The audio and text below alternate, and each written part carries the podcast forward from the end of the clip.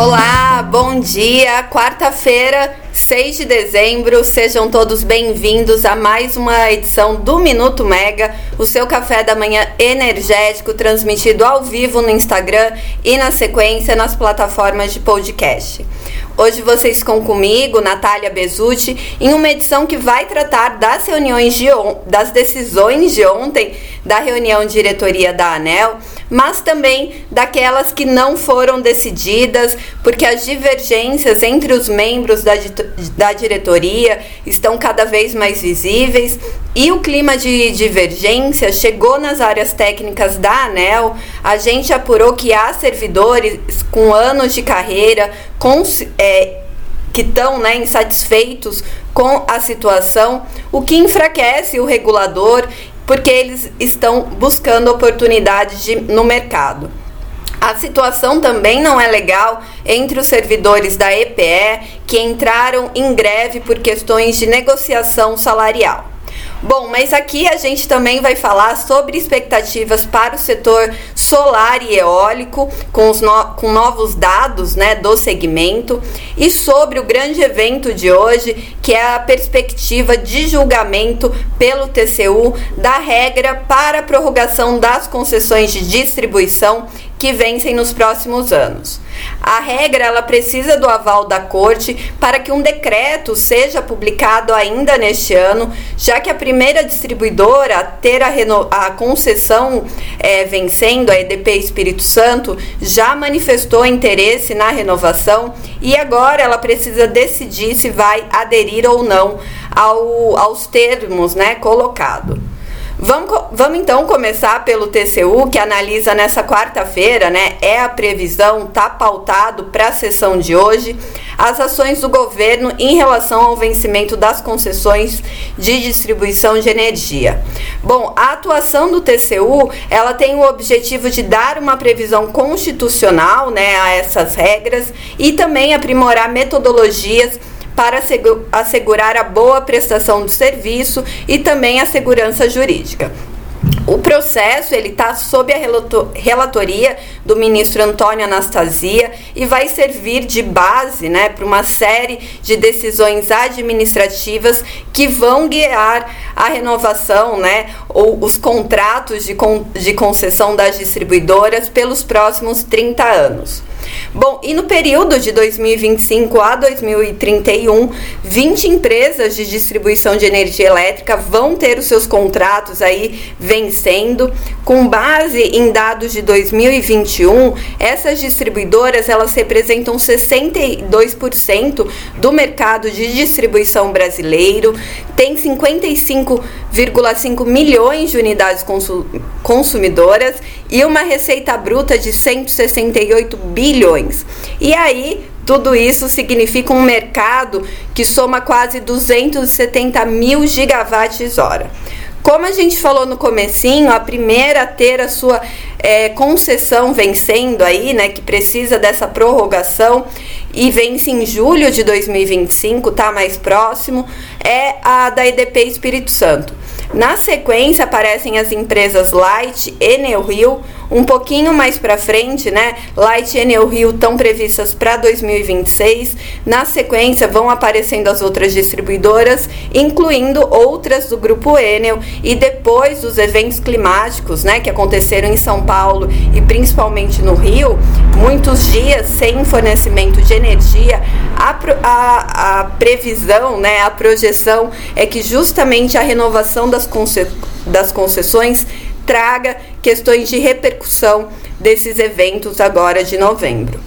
Bom, a proposta, né, que baliza isso, que a, baliza essa renovação das concessões, ela foi colocada em consulta pública pelo Ministério de Minas e Energia no fim de junho e ficou 30 dias ali para receber as contribuições. Depois disso, o tema ficou parado e acabou não tendo um desfecho do TCU, né? As propostas foram compiladas, enviadas ao TCU, segundo o ministro Alexandre Silveira, ainda em setembro, e depois disso não teve um desfecho. Mas o que, que previa né, inicialmente essa proposta?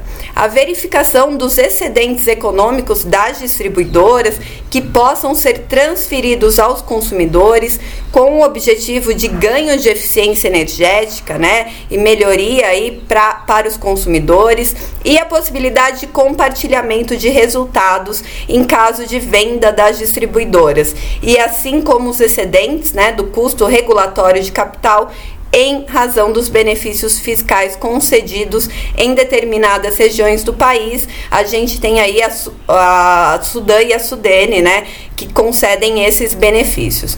Vamos lembrar que, quanto aos excedentes econômicos, a proposta envolveu a comparação entre os retornos dos acionistas estimados pela regulação tarifária e aqueles efetivamente auferidos para fins de mensuração desse excedente, e esse resultado seria agregado em um indicador de referência mais um indicador de referência único para todas as distribuidoras.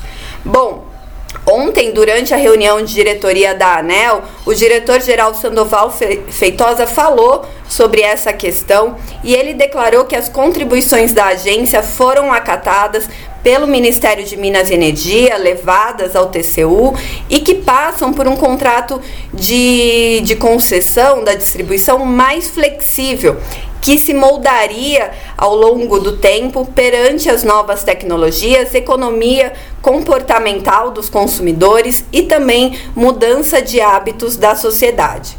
Feitosa também destacou né, que as sugestões ela, elas foram dadas no sentido de garantir ao regulador que tenha expertise né, o, a agilidade pa, e o conhecimento para moldar esses contratos ao longo do tempo e que até a próxima onda de renovação da concessão, essas regras certamente trarão uma perspectiva muito melhor para o consumidor de energia elétrica no Brasil.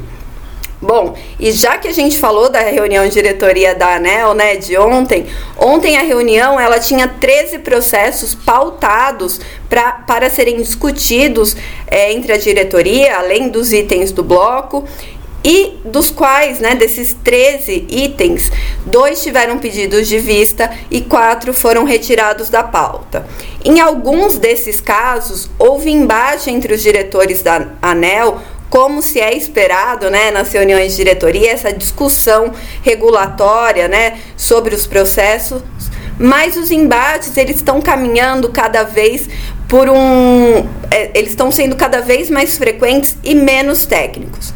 Um exemplo foi em um dos processos em que foi permitida a sustentação oral de um representante que não estava inscrito. E aí já, já passaram 10 minutos se discutindo o motivo do diretor-geral da ANEL ter é, aprovado, né, ter permitido a participação dessa pessoa que não estava inscrita, é, porque ela deveria ter feito isso quinta-feira, quando foi publicada a pauta.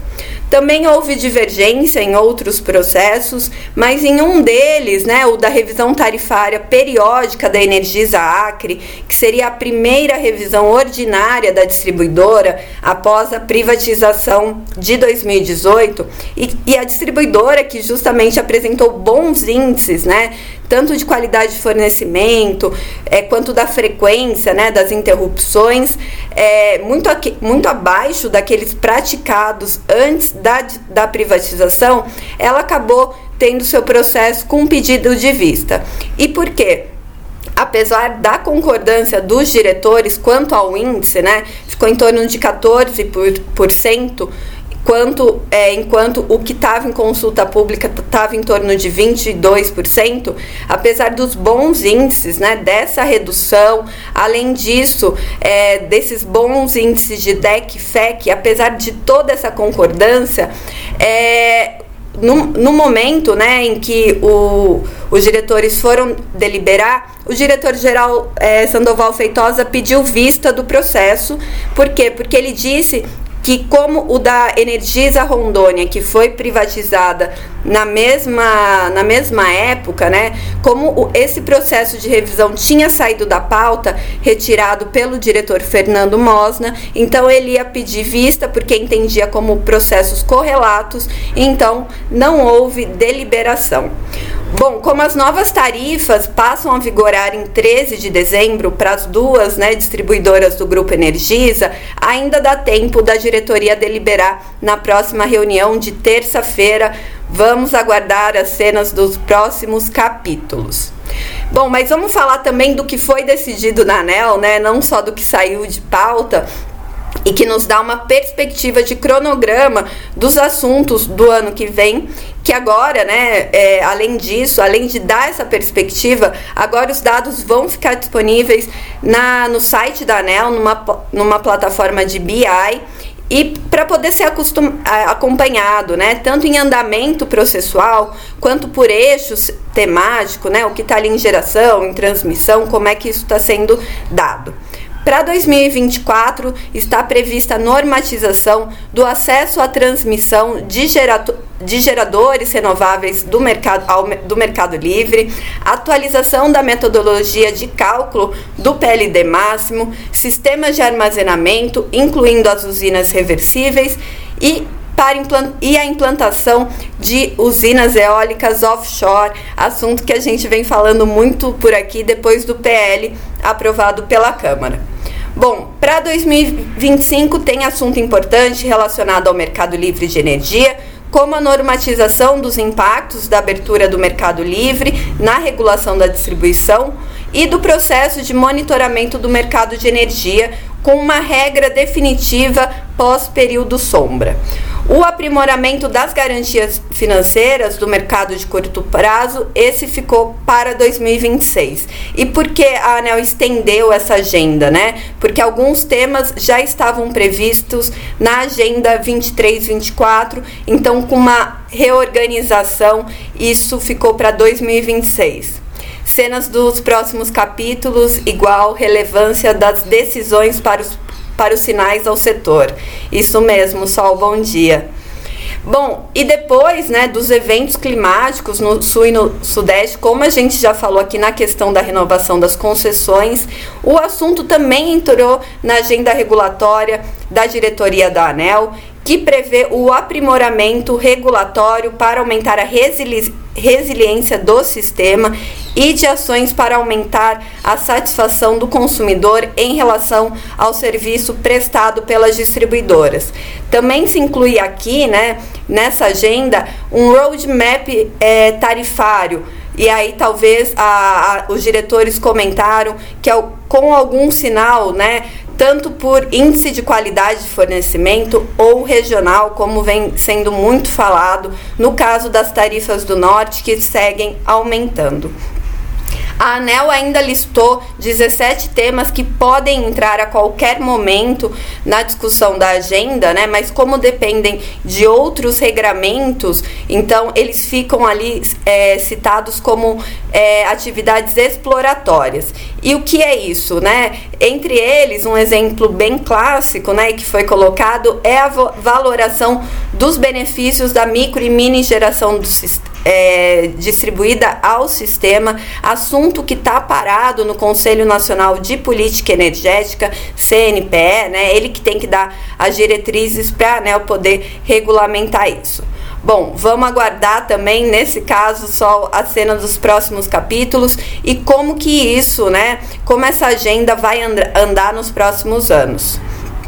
Falando em GD, ontem aconteceu o terceiro encontro da AB Solar e que deu, né, a AB Solar, que deu perspectivas para o, o, setor de geração distribuída solar e também centralizado, mas vale destacar que depois de tanto tempo, né, falando que com as regras a, a perspectiva do setor era de uma queda, a Bessolar não, ela vê um sinal de expansão agora para 2024 e muito motivado por questões tarifárias, então aumento da conta de luz pode impulsionar a instalação de geração distribuída. Além disso, tem que, questões econômicas, né, e regulatórias. Na regulatória, o próprio armazenamento em baterias que a ANEL prevê discutir no próximo ano, então isso pode impulsionar o setor. É, também tem a questão na parte econômica, né? Redução de juros, reforma tributária. Então, tudo isso pode impulsionar o segmento de geração distribuída. Dando dados né, do setor solar, do segmento, a perspectiva é que sejam adicionados 9,3 gigawatts em 2024, desses 5,9 gigawatts em geração distribuída e 3,4 em geração é, centralizada. Com isso, um acumulado aí de geração solar no sistema de 45,5 gigawatts, um crescimento de 25, 26% da potência atual. Bom, e mais detalhes sobre essa perspectiva vocês conferem numa matéria da Poliana Souto que está lá no site da Megawatt e eu vou deixar o link aqui na descrição do episódio. Também vou dar spoiler e deixar aqui no link da descrição do episódio outra matéria, essa da Camila Maia, que fala sobre os gargalos na cadeia global de suprimentos da indústria de geração eólica e que isso pode inviabilizar 650 gigawatts em projetos necessários para cumprimento das metas climáticas até 2030. A avaliação é de um estudo realizado pelo Conselho Global de Energia Elétrica, Energia Eólica, desculpa, o GEWEC, em parceria com a consultoria Boston. Bom, então vamos para a agenda do dia. O ministro de Minas e Energia, Alexandre Silveira, ainda não tinha divulgado a agenda dele até a gente entrar aqui no minuto, mas a gente tem dois assuntos muito importantes para acompanhar. Hoje tem reunião do Comitê de Monitoramento do Setor Elétrico, e aí a gente vai ver previsão, né? Tanto de afluência, como é que tá o, o como é que estão os reservatórios, a questão das termoelétricas cada vez mais atendendo os picos da carga nesse momento de onda de calor, né? Que a gente vivenciou várias aí desde que o El Ninho chegou em 2023 e também a decisão do Tribunal de Contas da União com a pauta para a renovação dos contratos das concessões de distribuição. Por hoje é só, fiquem ligados na Megawatt e até a próxima. Tchau, tchau.